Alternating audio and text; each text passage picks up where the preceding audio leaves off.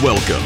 This is Bleacher Blums, a sports podcast for baseball fans. Now, here's David Tuttle and Astros master of banter, Blummer.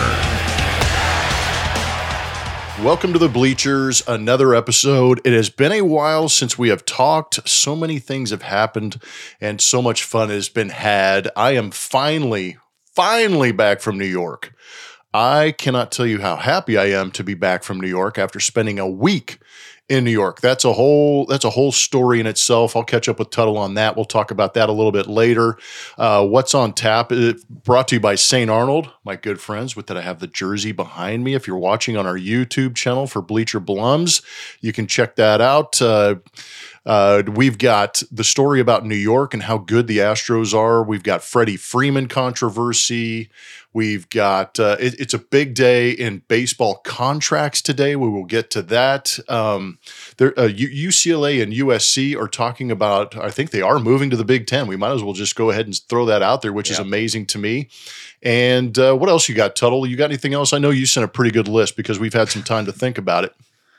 Um, yeah, we're definitely going to talk about the Freddie Freeman issue, I think, which is kind of interesting. I'd love to get your insight on things like that. And then I had a little, I don't even know if it's a Waddle Tuttle, but uh, I um, had somebody reference the How Champions, that book that I sent over, um, How Champions Think. And they talked about Greg Maddux being this cerebral guy who never threw 90 miles an hour. And I needed to talk about that a little bit because I know Okay. his first Cy Young was Chicago. They were clocking him at like 95. So I think people misrepresent him, and I want to you know speak to uh, that a little bit. So and then um, yeah, Freddie Freeman, Greg Maddux. Uh, I thought the Mark Appel story was good. I know he's a Cardinal, but uh, you know whatever. I just appreciate can- you calling him an apple. Yeah, there you go. An apple and a cardinal at the same time. Uh, but maybe we could Fell off we the can tree. compa- That's right. Ooh, fell off the tree at the farm. At the farm. That's even better. the farm, Um, son of a yeah, yeah. But uh, but yeah, I thought like you know obviously uh, Mark Appel and uh, JJ making their debuts in the big leagues, and I don't know, just that just always fosters some thought. So. Um, we got plenty of stuff on tap, I guess, that as the St. Arnold jersey would imply. So, Good times. How you been, Tuttle? I know that last time we talked, I don't know, did we divulge what was going on with you? Did we actually talk about it? Oh yeah, we did. Yeah, it's I don't keep that stuff secret. All right. Are you feeling better? Yes.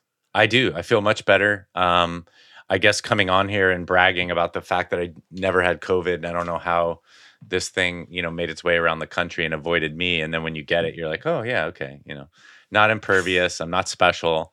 Uh, but I actually, I, the the one thing that um, I probably I was down for like three days. I felt lethargy, you know, headaches, stuff like that. But uh, physically, I've been like going to the gym every day and doing all this stuff, and I feel good. But every once in a while, I have like a little, you know, and I'm like, oh, Yep. so it, it may still be with me, but uh, ooh, just like there's a Star Wars line for you.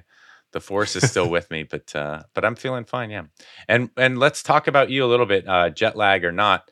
Um, and maybe you had a very jam packed agenda, but your trip to New York, you, you're obviously glad to be back home. But from a baseball perspective, it was certainly a, a valuable trip. It was a great trip.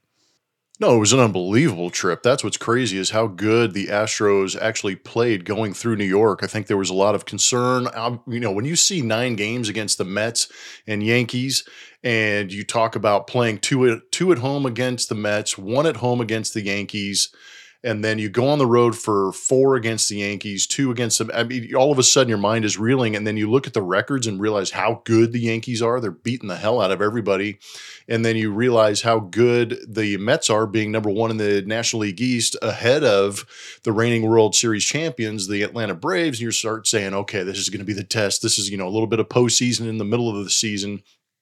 And dude, they went seven and two, and there were two games. And I don't care if you how you feel about woulda, shoulda, coulda, ifs, ands, or buts, but No, dude, they could have won. Uh, they could have won uh, a series, uh, or, or Yeah. they could have swept that series in New York. That's they what's crazy. they could have gone nine and zero for sure. I, I believe Yeah. like you got to chalk one up. Like Pressly, who's been on fire, he had a bad inning, um, and you know what? So give them eight and one at least. But they could have been eight and one or nine and zero. I thought the game where Judge won it, um, the last game in New York. I mean, that was that was a weird series. But I happened to be watching that game, and um, is it Martinez that came in? He was pitching really well. Oh It's my! just too many He hadn't sliders. given up a right? run It all year until then. yeah. Anyway, so it was just one of those things where, like you said, I, I actually agree with you. I'm gonna uh, pander to the Astros fans because I don't usually do that. But I mean, the Astros looked certainly um, the equivalent at that time. And if I were, you know, I guess I was more thinking of from the travel perspective without jumping right into kind of who's hot. But the uh, travel perspective, you got to kind of stay in one area in New York. It's very similar to coming to the Bay Area, I assume. If you play the A's and then you play the Giants, you can kind of stay central. So for you having your family out there and being um, busy all the time, I don't know if that's, you know, a challenge or if that just makes it easier for you. Did your family float around you or did they participate at all? It was like you kind of jumping into their vacation. So that's that's what I was at.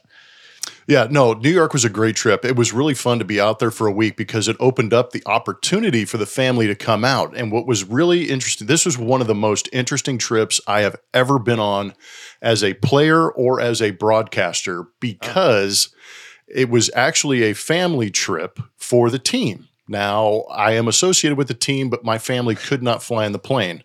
So we get to New York, and for the first time in my career, I'm not we the there were seven media members, myself, TK, Julia, our technician, Tim, and then Sparky, Robert Ford, and uh, Matt Bolts, the engineer, radio engineer. We all had to stay at a separate hotel. I've never done that before. So we basically had to do the walk of shame with our luggage, getting over to the to the other hotel at about 1 1:30 in the morning. Uh, you know, usually when you check in, there's a table of snacks, waters, uh, your keys are in an envelope. They, you know, everybody's greeting you with a smile. We walked over to our hotel and we had to check in, and there were, you know, seven of us come barreling in at 1.30 in the morning. Uh, we're we're maybe you know one sheet to the wind you know, we've had a mm. couple of drinks on the three yeah. and a half hour flight getting up yeah. to New York. Not and, two uh, sheets, but one sheet. I, I yeah, I mean, you. we got we got one solid sheet under our belts, you know, because we knew, we, you know, getting into New York, there was going to be some logistical issues. So we we go to check in, and our rooms aren't ready. Oddly enough, and uh, so the disappointment continues to mount. And as we're checking in, they're trying to find us rooms. I have my podcast equipment in my little plastic case, this this this tough case that you know is waterproof, shockproof, this whole thing to protect my my podcast equipment. And as we're checking in, obviously Julia is the only female in our party, so I'm sitting there waiting for her, making sure she's all right. You know that you know the homeless guy the and the gentlemanly uh, thing to do. Well, I was trying to be chivalrous. I mean, you know, she's like the little sister I never had, so I kind of look out for everything that's going on, especially in, in in certain cities. But you know, you make sure the homeless guy who's who's showering off and and you know getting ready for the next day in the in the bathroom right behind us isn't coming out, you know, saying ludicrous things or assaulting anybody. So as I do that, I take my case and I set it on the counter and kind of relax, waiting for Julia to get her room. She eventually gets the keys to her room. Everybody's set up. We're check on everybody. Okay, you're good. You're good. You got your room. You got your room. Okay. We go to the hotel or we go to the elevators, go up to our room. I unpack, get settled in because I'm going to be there for two or three days before I move out of the hotel and meet my family and stay in an apartment. And in the process of packing up after those two or three days, I'm looking around the room going, dude, where, where did I put my case? I'm looking under beds, I'm looking in drawers apparently I left it. I thought back, you know, retrace your steps. I look, think back, and I'm I left it on the counter when I was waiting for everybody to get their keys and waiting for Julia. So I call the security and I'm like, "Hey, you guys have lost and found?" They're like, "Yeah, we do." And I said, "Okay, this at this date at this time, I checked in and I left this black box of podcast equipment. It has a it has a GB27 sticker and a Bleacher Blum sticker on it." And I'm like, this is what we got. This is where it was. This is when I left it. Do you have it? Dude. so I ask him and he goes, please hold. We don't have it. I mean, that was how long it took him to figure out that he didn't have it. So I don't know what was going on. So if there's a really good podcast that comes out in like the next maybe two, three weeks and they sound amazing, that's where the equipment came from. So kudos to them. I applaud them. You know, I had my uh, microphone in there. I had my little microphone travel stand. I had my little micro, my, my little uh, LED light that would light me up. But uh, that's why I have a new mic. So that's how everything started. But once the family got there that you're talking about, Tuttle, guess what they didn't do? They didn't go to one game. Yeah. Uh, not that I want him to want him to go to Yankee Stadium and cheer for the Astros because we know what that could turn into. But they they went to the Friends Experience. They went to Sex in the City building. They went to the Met. They went to Central Park. They checked out John Lennon's apartment building. I mean, it was I was the sideshow. I was just the facilitator in that process. And so I'm sure you know how that goes sometimes, where you get to a location and you're just you're the enabler. That's all you are. But they had a great time and it was a lot of fun. That's awesome. I mean, not the stealing of the podcast equipment. And like you said, we'll have to keep our eyes out for that. I did text you on the sly when you guys were checking in. And, you know, this is the great thing about getting together with you that I, I really enjoy is one word, one sentence just brings me back. But riding the bus in the minor leagues and you show up to a hotel, right? And they know you're coming and but yeah, we sneak up on him, and you wrote Oh, yeah, something my like- Instagram, you, wrote- commented on that. That's right. Yeah. You wrote snuck up on him, and I was like, oh my God, all these emotions came flooding back, which is that's an old baseball term. It's like, look, there's eight people, they're checking in at 1.30. It's a chartered flight. We know exactly when they land. You know, the Astros made the uh, you know, the PR department made the uh the reservations, like you said. So maybe you don't have the table, maybe you don't have the meet and greet because you're not there with the players, and that's a little special thing. But the fact that you snuck up on them and they didn't have rooms ready or anybody know that you were coming is like that just brings back a rush of memories. And I had to comment, and uh, you know, I'm laughing not at you, I'm laughing with you in that Yeah. I rem- recall those situations. And you know, here's the thing and maybe Julia can attest to this, but because you're such a chivalrous chivalrous man and you have five women in your house, maybe she could, you know, she could split the difference. Like you wouldn't have put the case down had you not walked her up there. No, I'm kidding. Oh, but know. Anyway, It's all good. Yeah, I mean those things happen, and it's it is a part of the gig. But uh, yeah, it definitely made Yeah. for for the adventure that it would eventually was. You know, being in New York, watching the Astros play. You know, it, it was unbelievable to be there, and this was the first time. You know, what else is crazy about this is this is the first this is the first time that I've been in New York. I think in two and a half years. You know, No way. COVID, no travel in 2020, and eh, you know, 2021 and then eventually getting on the road. So there was part of me that was looking forward to this entire trip, but to get out there and realize that you're going to spend seven days in New York is a little bit of daunting task, dude. I don't know how people live in that city, man. I mean, I, granted, I've got you know 15 people in my traveling party and my family, so every time I go to dinner, the bill was never under 300 bucks. But I'm sitting there going, how how does how does just the normal you know John Q public go into a bar and pay 20 bucks for a drink every night, man? Dude, I would be locked up in my you know 300. I, I wonder how much this little podcast room I've got would cost in New York, but I would be stuck in a room like this trying to fight my way through living in New York, dude. It's outrageous how expensive that place is. Yeah, you know, it's 13 square miles, I believe, Manhattan for specifically. Obviously, some of the boroughs are maybe less expensive and people live on top of each other. But my brother lived on 14th Street, right above Greenwich Village, for Wow. Gosh, that must have when I was playing. That must have been like 20 years. He lived in a studio apartment. I Mhm. mean, it was probably no bigger than the room you're sitting in. It certainly wasn't much bigger than this. It was, you know, the studio. There was a Mhm. kitchen, a bed, and like a window. And uh, I I remember I think he was under a thousand bucks, but we're talking like 25 years ago. I mean, it was like it was like nine hundred dollars a month for like if you sneezed, your neighbors would be like, "Bless you," like through the wall. And you're like, "I got to pay a thousand bucks a month for this." Like anyway, it, but yeah, I agree with you.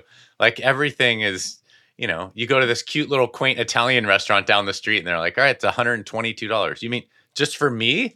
Yep, one hundred twenty-two bucks. Thanks for coming. So it's oh crazy. yeah, Hey, so we've kind of blown just take it on the chin. that's right. The uh, what's on tap, but lead off lyrics. Why don't we get to lead off lyrics and then head into Oh, yeah. what's what's hot or who's hot because I think it'll relate to what we were talking about before. You got a lead off lyric for us, or do you want me to go? I do. No, I'm actually I'm All right. actually prepared, and I appreciate the fact that people continue to go to at Bleacher Blums and guess who the artist is, guess who the song is. So uh, you know, we like I said, Tuttle and I are probably having more fun than everybody else, but we are. You know, I'm enjoying it, and there are people who are getting at us and guessing who this is. So for mine, I had Staind, and it was for you. I think that you know the beginning of those lyrics were, were pretty easy, pretty good, but it just you know that was a song that kind of hit me as we're getting ready to do this podcast. But I'm going to dig in a little bit into you know the depths maybe of my iTunes list. And uh, if you're ready, I'm ready. And here we go. Sprawling on the fringes of the city, in geometric order, an insulated border in between the bright lights and the far, unlit, unknown. Growing up, it all seemed so one sided, opinions all provided, the future predecided, detached and subdivided in the mass production zone. If you know who that is, make sure you go to app Bleacher Blums. Let me know who the artist is, what the song is, and make sure you listen to the entire album. No, I'm just kidding. I made that part up. Tuttle, you're up. Nice.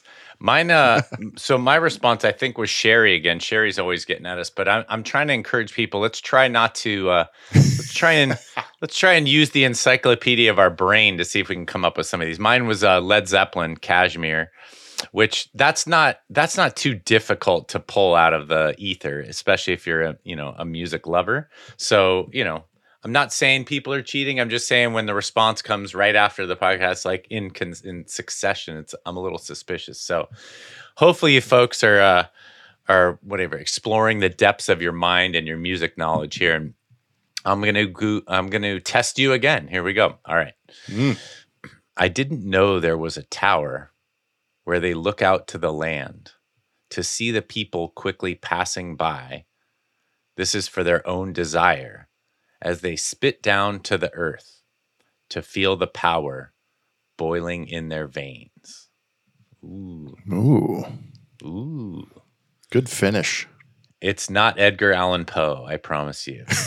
I say we got our lyrics were rhyming. Some of the stuff, yeah, and some of it sounds dark, like when you get there. I know, and, and especially the way we're reading it, we just lead off lyrics. Just wanted to make sure that y'all mentioned Texan Fuzz four one four for getting Blummer's lead off lyric last time. Oh yeah, thank goodness for Mark. Oh, I thought he said who it was. It was Texan Fuzz, but was it Sherry that got mine? Yes. Good job, Sherry. Just make sure you're exploring the recesses of your musical knowledge how about who's hot? I think it leads into what we are talking about. You started to talk about the Yankees and the Astros, and I actually, for once, wanted to talk about them. So, um, my who's Let's hot is all right. The Padres are in there, but I will say um, the Yankees. So, a couple stats that came out of that series, and I'd love to hear your thoughts. You and TK and Julia get to see him every night. We were a little, I don't know if trepidatious is the word, but uh, we were kind of like, yeah, the Astros, their starting pitching's good, but they're playing a team that's won 50 games already, first to 50, and they look really good. Well, I read a stat that said the Yankees, out of their 50 wins, now they're at whatever, 53, 54, 55, something like that. 42 of them are come from behind, meaning they don't get out to the lead. They're kind of doing what they did to the Astros, even though the Astros, I felt like, got the better of that series. So they're not jumping out to the lead. They do have a strong bullpen but watching that series, I really thought the Astros were the better team. I mean, if you're a scout watching that series, like through the lineup and how it goes, and I mean, Giancarlo Stanton can. Hit, I mean, he he hits the weirdest ball, like the way he's so close and the ball yeah. just goes out. Of course, I I was watching my daughter play soccer the other day. We'll get back to what I was talking about, and I was watching these little leaguers playing. When I played little league, I think it was like 205 down the line, 210 in center, and 205. This is little league. When you go to like Fenway Park and you see that it's 306, and you see that like Yankee Stadium or the Crawford Dude. boxes are like 310 or 315, it's like, you know, you're not a surprise. Like eh, Giancarlo Stanton can hit a ball off the plate, off the end of the bat, and it gets over the right field wall. You're just going to have to live with that. And so when you go lineup to lineup, um, obviously, like Gallo and Stanton and Judge, these guys have more holes in their swing. It's you know kind of the all or nothing, the one true outcome. I just I was more impressed with the Astros coming away from that series, even though they um, even though it kind of became a split, I guess per se. Mm-hmm. Um, you know, two games to two. So um, and then watching the Mets, who were supposed to be the better team in the National League. I mean, the Astros, at least during that series, were the far better team. Again, we don't want to make uh, lifelong and season long assessments over these small series, but I think the Astros approached the series in New York with uh, some energy and some intent, and I think it showed. And I definitely think they were the better team there. Obviously, the record shows that, but you know, maybe you could get under the hood and tell me what you saw. No, I saw a team that was better. I know that uh, there was a lot of concern going in that what was this going to be like, and nobody wants to pump it up as a postseason, you know, matchups in the middle of the season because you're going to, you know, at the end of the season things are heightened a little bit. But I really feel like the Astros went into Yankee Stadium, and a lot of their quotes and a lot of their comments were, "We're going to treat this as a as a playoff type scenario. But I've always been impressed with the way this ball club over the last five six years has been able to kind of step it up or you know flip that switch. And they really went into Yankee Stadium with a little more swagger, a little more attitude than I anticipated and Yordan Alvarez was obviously on a tear, should end up being player of the month the way he was swinging the bat. Uh, Jose Altuve's been tearing the cover off the baseball. It seems like the more they boo him in that stadium, the better he does because he's got outrageous numbers against them in the you know in the last 25 games he's played against them and it doesn't seem to phase him which i'm thoroughly impressed with. His skin is a lot thicker than mine is because i'd probably you know melt down and start flipping everybody off. But uh he did a great job at the pitching staff, man. The starters went out there and absolutely shoved. I think over those nine games, they had, we put a stat up. The starters alone for the Astros had a 1.11 ERA against the Mets offense and the Yankees offense. And for those games in Yankee Stadium, like you're talking about, you know, uh, who's the manager for the Texas Rangers, Chris Woodward said that it, you know, it's basically Williamsport out there, the way the size of that place is and how the right-handed hitters are able to go the other way and just kind of hit some pop-ups out to right field. But they dominated every aspect of the of those games with the offense, with the pitching. Their defense was better and then you had them uh, you know the bullpen was really the only one that faltered and a lot of the reason was because i think they were just a little too careful uh, there were you know eight maybe 12 walks in those four games i think out of the bullpen and those walks all come back to haunt you a little bit but as far as who's hot man the astros are one of the hottest teams in baseball i would imagine that they vault you know to the top of the power rankings when all these numbers come out at the end of the week but uh, it was a lot of fun to go out there. It was a lot of fun to watch them beat up on the Yankees. And I know that fans loved it. I know that the team loved it. But they ran that gauntlet going seven and two with the potential, possibly, if things kind of go their way a little bit and uh, they don't have to face Aaron Judge in the bottom of the ninth inning, they may end up winning nine out of nine. But I think they made a statement. And as far as teams, and if I could go on the who's not and and kind of point out that the Yankees might be that not team, their starting rotation is beatable. And that's where the Astros beat the Yankees was against their starting rotation because the bullpen is very good for the Yankees, but that offense can be pitched to. The pitching, the starting staff can be beat. And that's what was really interesting to me. The only thing that I kind of piqued my curiosity about the New York Mets, even though they lost all four games against the Astros, is is that how different is the Mets team when you get DeGrom and Scherzer back, if you get them back. That's where I think the difference could be made for the New York Mets, where their starting staff, with the addition of Taijuan Walker, then you go DeGrom, Scherzer, Taijuan Walker. Then you've got some real issues because Edwin Diaz is a he's pretty badass at the end of the bullpen too. Yeah. And Chris Bassitt. I mean, if Chris Bassitt's oh, your yeah. number three and not your number one, right? So, yeah.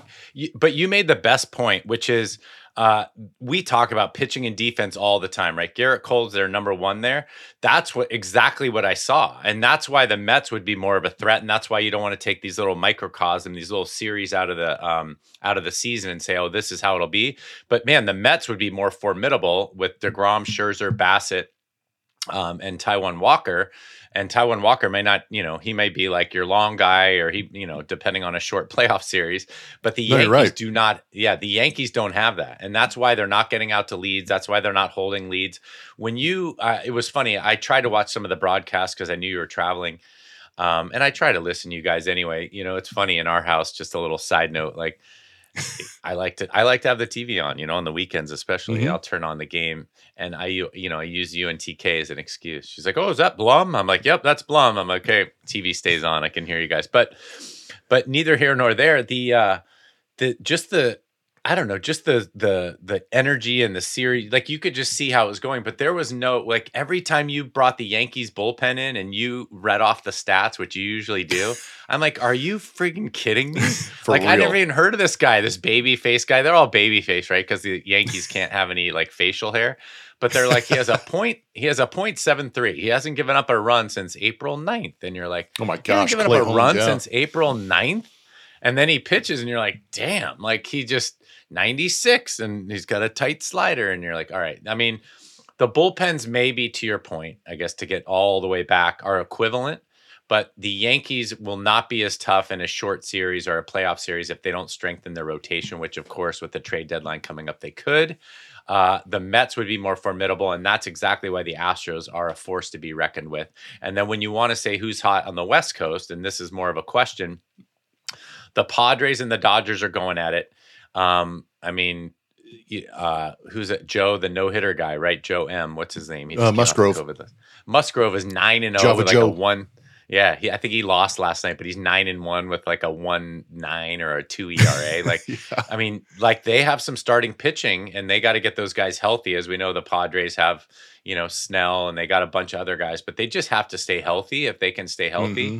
I think that's going to be formidable. But somebody this week said we're we're dealing with the same thing we dealt with last year, which is I kept saying the Dodgers. Remember, the Dodgers were going to chase down the uh, the the Giants, and I think over a 20 game span, the Giants went 17 and three, and the Dodgers went 18 and two, and they got they made up one game. And you're like, that's what's happened to the Yankees. The Red Sox, the Yankees went 18 and 2. The Red Sox or let's see, I'm sorry. The Yankees went 18 and 5. The Red Sox went 17 and 5 and they didn't make up any games. And the Blue Jays were on fire and they're 6 games back. The Orioles are above 500 or they're at 500. And somebody said this and so this is the question they were saying the American League East by far the best team, you know, the best division in baseball. And I'm still arguing the National League West, mm-hmm. but I, I don't know. I mean, it's it's I guess it's there, there's a lot of parity there, meaning those teams are fighting it out. But I don't know if they're like if you, you would take the Dodgers, Giants, Padres over Red Sox, Yankees, Blue Jays. I don't know, right? So now you have yeah. two really good divisions, and I wanted to hear your thoughts on that. No, I think it's a really interesting question. I, you know, I wish we had more time to kind of dig into the numbers and really try and figure that thing out. But I think, as it stands, if we were actually going to go to the playoffs right now, you'd have three teams from the National League West, and there's the potential to have four teams if Tampa Bay can sustain what they're doing, which I'm not sure they're going to be able to. But if it ended, you know, in the last week or so, you're going to have four teams out of the out of the uh, American League East, and I don't know if that's because it is such a great division or they created so much parity, or is it because the American League Central is so bad and the American League West is so bad? you know that there's nobody else that's going to be able to compete because like you just said with everybody in the east with a five almost a 500 or better record you go to the west where the astros are they're the only team above 500 they have the the rangers angels and mariners kind of flirting with 500 but none of them get above it.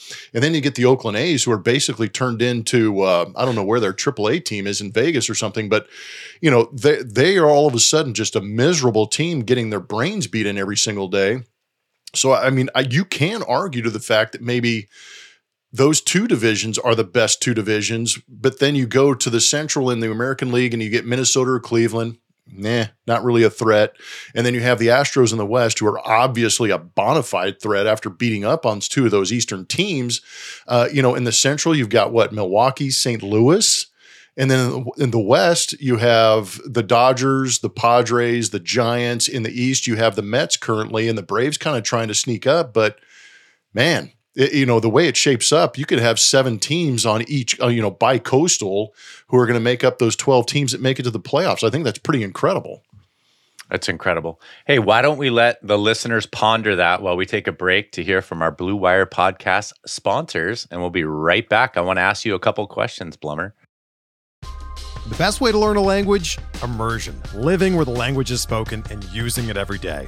But if that's not in the cards this year, you can still learn a language the second best way, and that's with Babbel.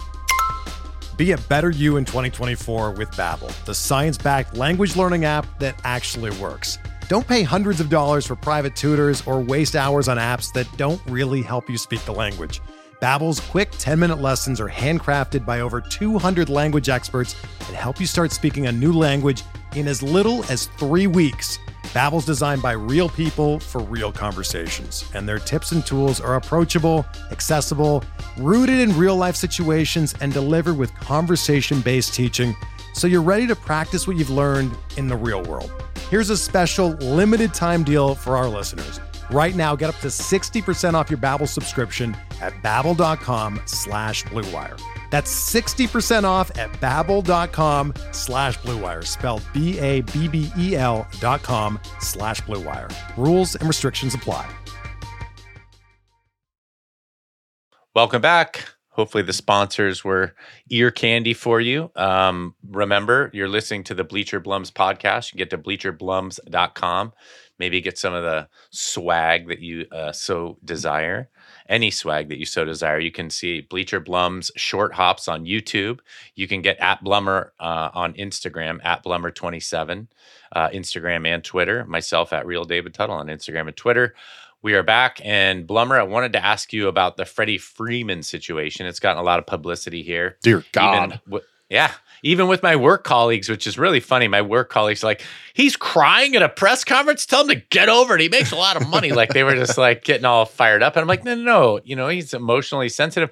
And then two days after his press conference, he fired his representation. And, you know, you've had an agent for a long time, as you still do. I'm just curious to know with I mean, your agent is supposed to be a, uh, an extension of you, right? They sometimes tell you things that you may not want to hear, but they kind of are preparing you for the offers, the potential, the deals, and then the outcomes. Like, hey, look, if we turn this down, this is what's going to happen. If we accept this, then this may happen. Um, but I think Freddie Freeman, which is unusual for ball players, and I know he's a Southern California kid, um, got a little caught up in the emotion and then used that to kind of like reevaluate some of the things that had already happened and said, hey, you know, these guys did not represent my best interests and I'm going to get rid of them.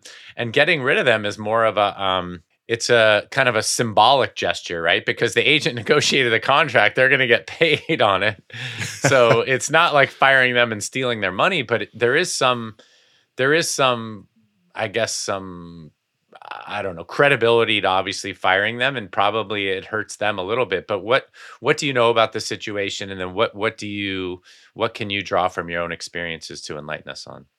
Uh, so the Freddie Freeman situation was very interesting, and to Tuttle's point, just kind of you know back him up is that Freddie Freeman and the Dodgers, who he signed his free agent contract with, a six year, very lucrative deal, over 150 million you know, he signs with the Dodgers. Now the Dodgers in the National League are going through Atlanta, so this will be his first trip back to Atlanta as a Dodger. So there was a lot of emotion there, and you know, I there is emotion for a team that drafts you, develops you, and then you make it to the big leagues and spend as much time as he did in Atlanta. You know, six, seven years, eleven years, whatever it was, I can't remember but you spend a, an exorbitant amount of time in one place you become a part of that city you become a part of that organization and obviously as good as he was he was the face of that franchise.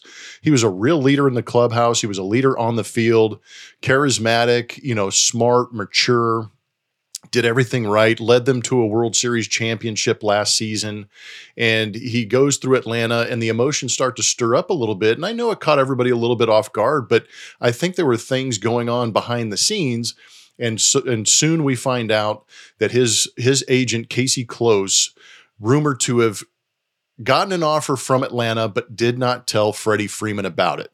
And I think that's where the shock kind of sets in, and you're going, how in the hell uh, does a guy this good with the ability to make that much money in a city that he loves dearly, why wouldn't he tell him about that deal? How drastically awful could it have been that he would not tell him? And how much did Casey Close want to manipulate the market to get him to LA? I mean, there's so many layers to this that are just fascinating to me. And, you know, what's the motivation for the agent not to tell the player? About this contract. I don't get it. I don't understand it. We may never understand it, but the fact is, he lied to his client, withheld information. Freddie Freeman fired Casey Close and his agency. And I don't know if there's a clause in that contract between the player and the agent that says, you know, there, there's always a, uh, you know, there's always a standard a clause in a contract clause that says you have to uphold, you know, the the honesty of the of the the agreement and things like that. I don't know if there's a statute in there that says you can fire agent and take the money if they get if they are not honest with you. So there may be a way to sue them and get some of that money back. But I, that's a whole nother again animal. But the fact that you didn't disclose that to a player, it blows my mind. And you worked with an agency for a little bit, Tuttle. You know that when you're negotiating a contract, that the union, the players' union, will get involved and say, hey, let's take the higher contract because we're trying to push the market value of, of your player up and it helps everybody else behind him. So that's sometimes the idea of why a guy would leave Atlanta to go to LA because the deal's better, the market's better, and it pushes the market for first basemen's up a little bit. so that guys three or four you know notches below him get paid a little bit better also so that's sometimes the idea when the union gets in but uh, you know as far as it sounds it doesn't sound like the union was getting involved you know this led to a domino effect that forced the braves to go out and trade for matt olson. Maybe matt olson obviously doesn't get traded to the braves if it, freddie freeman doesn't leave. But man you talk about a roller coaster of emotion that he must have gone through and then eventually getting to the point where you you fire your agent is crazy. I've never had that situation and i've actually been in a position where i've gotten multiple offers and i've taken the lesser deal uh, you know, it, to to much the chagrin of the the union yelled at me. My agent said, "Hey, man, it's up to you." I, luckily, I didn't make enough to really have an impact on his income, but uh, you know, it impacted me and I made the choice for me. And, uh, you know, Freddie Freeman wasn't given that opportunity. That's what's tragic about this whole situation. Yeah. I mean, you, you have more information than I do. I, I didn't realize that it was public knowledge that he didn't disclose, but I think you make the best point of all, which is it, the agent will get paid when you get paid, but they're representing you. They should bring all deals to the table. And to your point, if Casey Close was transparent with uh, Freddie and if Freddie was transparent, they were having this open discussion and you know he has now come out and said he would have taken 25 or 30 million dollars less over the life of the contract or something like that then that's when the union gets involved to your point and so now it's you your agent and the union having this discussion saying look I know you were, you know, one of the team leaders in Atlanta, and you know, I mean, Tony Gwynn took less to stay in San Diego, and there are mm-hmm. few teams and few people and few places where they will de- definitely make exceptions. And if you make a valid, if your agent's doing his job and you make a valid argument, to the union to say this is why we're going to stay and we think over the long haul and you know maybe he takes a shorter deal with less money but if he does well in Atlanta then he gets another deal right? And then he can push the envelope. So there are a couple different ways to skin that cat. But to your point if you found out you're you know I mean this is like people always ask you what's the key to a good relationship right? Whether you've been married a long time or your brother for me it's always communication like sometimes that communication goes awry and sometimes there may be some hostile words in there but you're now talking about the issue it's on the table to withhold information is pretty egregious i would say wouldn't you oh absolutely i yeah. i do yeah. what what when i hired you know i have an agent now i had an agent when i yeah. played you you had an agent you worked for an agency that is my that that entity is working for me for the best interest of me. You know they're going to fight my fights. They're going to negotiate the contracts. They're going to take the heat from the gm and you know help me get more playing time. Or if i'm upset they're going to you know massage a trade and make something happen. They're when they sign maybe that's the clause that you know freddie freeman can bring up is when we signed this contract, you were acting in the best interest of Freddie Freeman. And I lucked out because I have a guy in Joel Wolfe who actually, you know, you sign it for Geoff Blum, but at the same time, you know, you you grow over time, you get married, you have kids. Then it becomes what's best for Geoff Blum's family? You know, what's best for Freddie Freeman's family? And that's the idea that I think got lost on Casey Close. I don't know how or why, but that's that's where it gets lost. And you know, if you're going to be a future agent or you're working for an agency and you listen to this podcast, you've got to do what's in the best interest of that player. Listen to that player, listen to what he says, because more often than not, he's speaking and representing his entire family. Because we talk about it all the time on this podcast. This earning window and this opportunity to play the game is so small in the bigger scheme of life that you want to maximize it and you want to have the best possible time and have the best possible outcome you can. Because, you know, the reason I have the job I do here in Houston is because I played here for five years. I was able to establish myself inside a community that welcomed me and appreciated what I could do. And I appreciated them. And that's where I think Freddie Freeman was like, dude, I just spent 11 years with this organization and with this team, I had roots, I had establishments, I had my brand, and now I'm being forced out of there, uh, you know, without the notice, without the knowledge of being able to stay there and really nurture that you know, that's where I think things get a little bit tough. And that's where you have to think as a player. But, you know, it's unfortunate that uh, he was pulled out of that environment. Yeah. I mean, anyway, I, I obviously he took the action that he felt was necessary, but it's an unusual circumstance. And, um, and who knows? Know, maybe think, he does take the Dodger offer. I don't know. Yeah, that's what I'm saying. But again, that would be his choice. I think yes. you know, this is what we were saying before, where if it's you and your agent and the and the players association having a discussion, about what the best thing is for the market, for you personally, and then to your point, to your family, to Geoff Blum's family, to Freddie Freeman's family in this case, then that's a that's a valid discussion. Don't withhold half the information and then say, okay, these are my choices. Okay, but then this one looks like the best option. You know, it's curtain number one, curtain number two, without letting you know that there's a curtain number three, doesn't seem fair. So let's transition to something else. We have like I have like nine topics, but I don't think we'll get to all. Let's roll. Yeah, let's roll, buddy. Um, you and I both know Phil Nevin fairly well, and uh, you know the the brawl is old news. But what, I wanted to kind of bring a new take to it, which is, um, first of all, I heard Jomboy on a on a sports talk radio last week. That guy was a film editor at some company, and now he's made this own. He said he used to do when he first started doing his little like lip reading and his film editing. He worked for a company like uh, that did like wedding planning and stuff this guy, man, he's so annoying. And I know Astros fans dislike him as well, but like what a, he made this job out of friggin' nothing. yeah, I was going to say they do not like this guy. He's an idiot. Anyway, I heard him talk, and now they're like, well, so what do you think? Who's the team that's going to go to the World Series in the West? And he's like, I really like the Padres. And I'm like, Jomboy is a film editor that, you know, created this own thing, and they're asking him his opinion on flipping like who's going to win the National League. Like, go fly a kite, dude. Anyway, that's a little rant.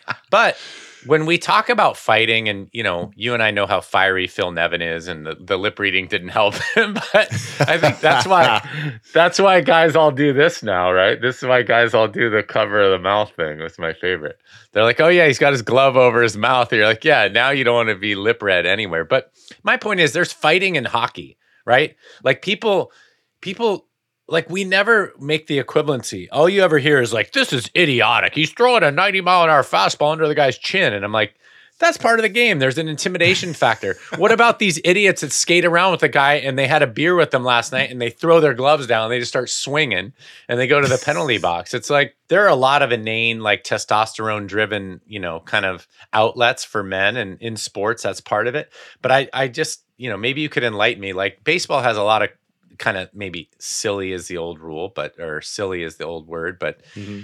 you know, they have these unwritten baseball rules that on it seems like sports talking heads are allowed to just bash baseball because they have these unwritten rules and we never understand these unwritten rules and baseball is but in hockey you can just throw down and then shake somebody's hand and go have a beer with them but we don't talk about that as like how do we get fighting out of hockey like it's just part of the game so I know that's not uh, there's not a question wrapped in there, but I wanted to hear your thoughts. I mean, obviously Phil was upset. Um, I think you know, as a first time manager, things look good. He's like, I'm going to start this guy. You're like, wait a second. He's starting his number 13 guy out of the bullpen when the other guy was supposed to start. So there are a lot of things leading up to, but but it's sometimes you want to let the other team know. I mean, now the media gets involved, but you want to let the other team know, like, hey, you guys are friggin' knocking our guys down we're going to start this guy who throws 95 and he's going to throw at your guys till he hits someone and deal with it. So, yes, it got out of hand. There's some funny stories that came from it, but I know you're laughing. So, so, you know, please share your insight. I actually think that you bring up a very good point that nobody ever talks about because all you hear in baseball, you hear pundits, you hear fans, you hear everybody who has an opinion on baseball. Ah, the unwritten rules are stupid. But then, like you said, in hockey, it's okay for me to go out there and have a goon that's going to go deck somebody and send a message. Why is that okay? And I and I'm with you because I watch hockey and I'm going, oh yeah, I saw that coming. I get it now. You know, you, you you I'm not saying you anticipate it, but you're not shocked by it when it happens. You're like, well, the guy went a little hard into the goalie you can't hit the goalie. You know, it's like in football, you go low on a on a quarterback, the offensive lineman's going to pick you up and throw you across the field and get the get the flag for unnecessary roughness. We get it. That's part of the game. Why is it not part of the game to protect your players in baseball and call the unwritten rules are stupid because he's got a weapon in his hand and he's throwing at 95 miles an hour? You're damn right. And that's how you correct and that's how you bring order back to the game is by disrupting it a little bit and stopping the insanity of you throwing at my guys. You know how I if we're in the schoolyard and Tuttle's punching me in the gut constantly every single day and I'm getting annoyed. I'm it's starting to hurt now. Guess how I get him to stop? I punch him back. And I think that's what's happening on the field is that all of a sudden you're going, okay, you're throwing at Ohtani, you're throwing at Mike Trout, I don't appreciate that because they're, they're two, our two best players. So guess what? Here you go, Julio Rodriguez, up and coming rookie of the year potential candidate. Here you go. uh, Hitting Jesse Winker didn't mean anything to me. That guy's having a terrible year, but you picked on a pretty fiery guy and you hit Jesse Winker and all hell broke loose. But I think that was, you know, you can avoid the fights if you actually stop the buildup of emotion in baseball. And that's what a lot of people don't understand is if it's taken, if it's taken uh, if it's handled the appropriate way at the appropriate time, guess what? It stops. It doesn't get to the boiling point where everybody snaps and we charge the field and we have this brawl. So in hockey, it's okay. In baseball, it's not. But I think that's how you kind of correct the issue and get back to some kind of normalcy is being able to to just have those quick moments. Yes, I know they're violent. Yes, I know that it's probably not the best thing for television or to promote your sport. But at the same time, you can't allow the officials to get in there. In baseball, the umpires have a tendency to come in, warn pitchers at the at the wrong times, and never forget that athletes and more more often than not, baseball players have long memories, and if you don't let them take care of it at that appropriate time, it's going to linger and it'll show up in a series later on. So I just think, I, you know, I I love the fact that you pulled out the anal- you know the comparison between hockey and baseball because yes in hockey it's okay it needed to be done you'll hear them say but on the baseball side they're going oh it's so unnecessary the unwritten rules are stupid. So i think that was a great comparison but yeah when you see those fights it still is pretty nasty to watch them go after it. That was pretty pretty gnarly It is, and I think you brought up probably even a better point, which is that when you let things, we know this like in anything, but when you let things fester, you know that's the worst part. And so I think if he had just hit uh, Rodriguez initially, you know, he missed him, and that was kind of like, all right, you know, I don't know if it had it would have been done. And then Yep. you hit somebody that's having a, a bad year, that's a little more fiery, and it's like, no, I, I'm serious. Like, I. I would get in trouble with this. Like when I got when they were like, "Hey, you got to get in there and hit somebody." If you didn't hit them on the first or second try and you missed them, and then you got to hit somebody else, like now as a now you've turned this retaliation or this like let's close the deal up to your point into wait a second. Like this guy's an idiot and he's going to be out there throwing at every guy until he hits one. So I, you know i i do defend I, is it winker? Yeah. What's his name? Jesse yeah. winker I mean, yeah. I defend I defend Winker to the extent that he's like, wait a second, you threw at that guy last inning, you missed him, now you hit me. Like, how long is this going to go on? So, you know, nobody's in the right. But to your point, I think you let these things fester. The teams have a lot of frustration. Um, you know, as a baseball player, I could see how it happens, but I do feel like, and I think you already uh, reiterated that, you know, we we get these narratives in sports and we get these like things Mhm. that are allowed you're allowed to say like oh we're allowed to go after somebody who's not accepting of this person you know i feel like it's we're allowed to go after baseball and its unwritten rules and how archaic and you know asinine they are but when we bring up a sport like hockey which you know you and i both have said we love playoff hockey and i love the handshakes at the end of the series but how many times they send a goon out there to you know send a guy to the hospital and nobody's like oh yeah that's just part of hockey instead of saying like that's just part of baseball. So anyway i think we belabored that point but i think it was worth talking about. So do you have like a blast or anything you want to end on? Um, maybe about let's put out a want ad for your uh, podcast equipment. Anybody that stayed at the hotel down on you found a black case no questions asked Yes, if you just please. return it to the front desk like something like that and then we could just tie it up Yeah, we're going to close it out because, again, this bi coastal podcast is always interesting. And if Tuttle and I were doing it, it would be extremely frustrating. But we have our boy, Mark Ramos, who does a lot of our swag. You can go to bleacherblums.com or you can go to Crush City Tees, T E E S, and check out some of the swag and some of the Bleacher Blum stuff that we have out there. There's plenty of Blummerisms, but uh, our good buddy Mark Ramos, who runs uh, Ram Shirts, does a phenomenal job. The quality's off the charts, and obviously it can be custom if you need it. So make sure you check him out. And he also customizes our podcast, which can be a daunting task at times. So we appreciate everybody listening. The only thing I have for you is that now that we are in the month of July, we have finally crossed over. June is over.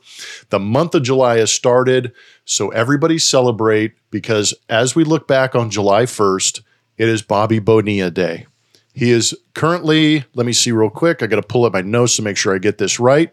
we're is cur- recording this on bobby bonilla day which is we you know which is crazy so he is 59 years old He is going to collect a check from the New York Mets for $1.193 million, which he has been doing for quite a while.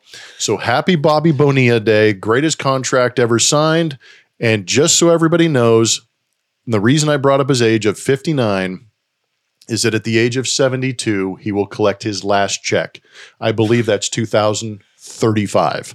We may not be doing this podcast, but Bobby Bonilla will be collecting a check up until he's 72 years old. So chew on that for a while next time you go in and negotiate your contracts. What's better, uh, 10 years in the big leagues for the pension or just signing a contract like Bobby Bonilla? Uh, I'll just take the Bobby Bonilla contract. Thank you so yes, much. Yes, please. Hey, how about that? That's 12 more years. I hope we're doing the podcast for 12 more years, but Bobby Bonilla Day, we will celebrate this for at least 12 more years. So that's pretty impressive. And uh, like you said, oh man, no, let's run it out before uh, we have any more technical difficulties. Um, you know, we like to give a shout out now that we're all kind of. I feel like, yeah, I went on vacation, and you had your little trip to New York. We were a little, I don't know, we were a little disjointed, but you know, we we thank the listeners for sticking with us. We really still enjoy getting together. We're trying to be consistent. We will be more consistent as the summer rolls on. We're going to get to the All Star game, the All Star break, and then my plan is to go out to Houston here um, at the end of the year when the uh, season's winding down and maybe the first playoff series starts when uh, Blum has a little more, when Blum has a little more free time because he won't be calling yeah. uh, Astros games, which you know that means I could drink topic. more beer with you. Yeah, I'm in. All right. So, uh, shout out to our first responders, the military, teachers who are enjoying two months off for the summer, healthcare workers. Um, as we mentioned at the outset of this podcast, last podcast, just had COVID. So, uh, we know it's a real thing. I know you, Blum, you had it run through your house too. So, oh yeah, uh, we appreciate everybody that puts themselves in harm's way and allows us to have the freedoms to do what we want to do, especially record a podcast with our good buddy. So, um, if you're over the age of 45, don't forget to get screened for colorectal cancer. And I'll throw it to you, Blum. Hey, get after it and believe it.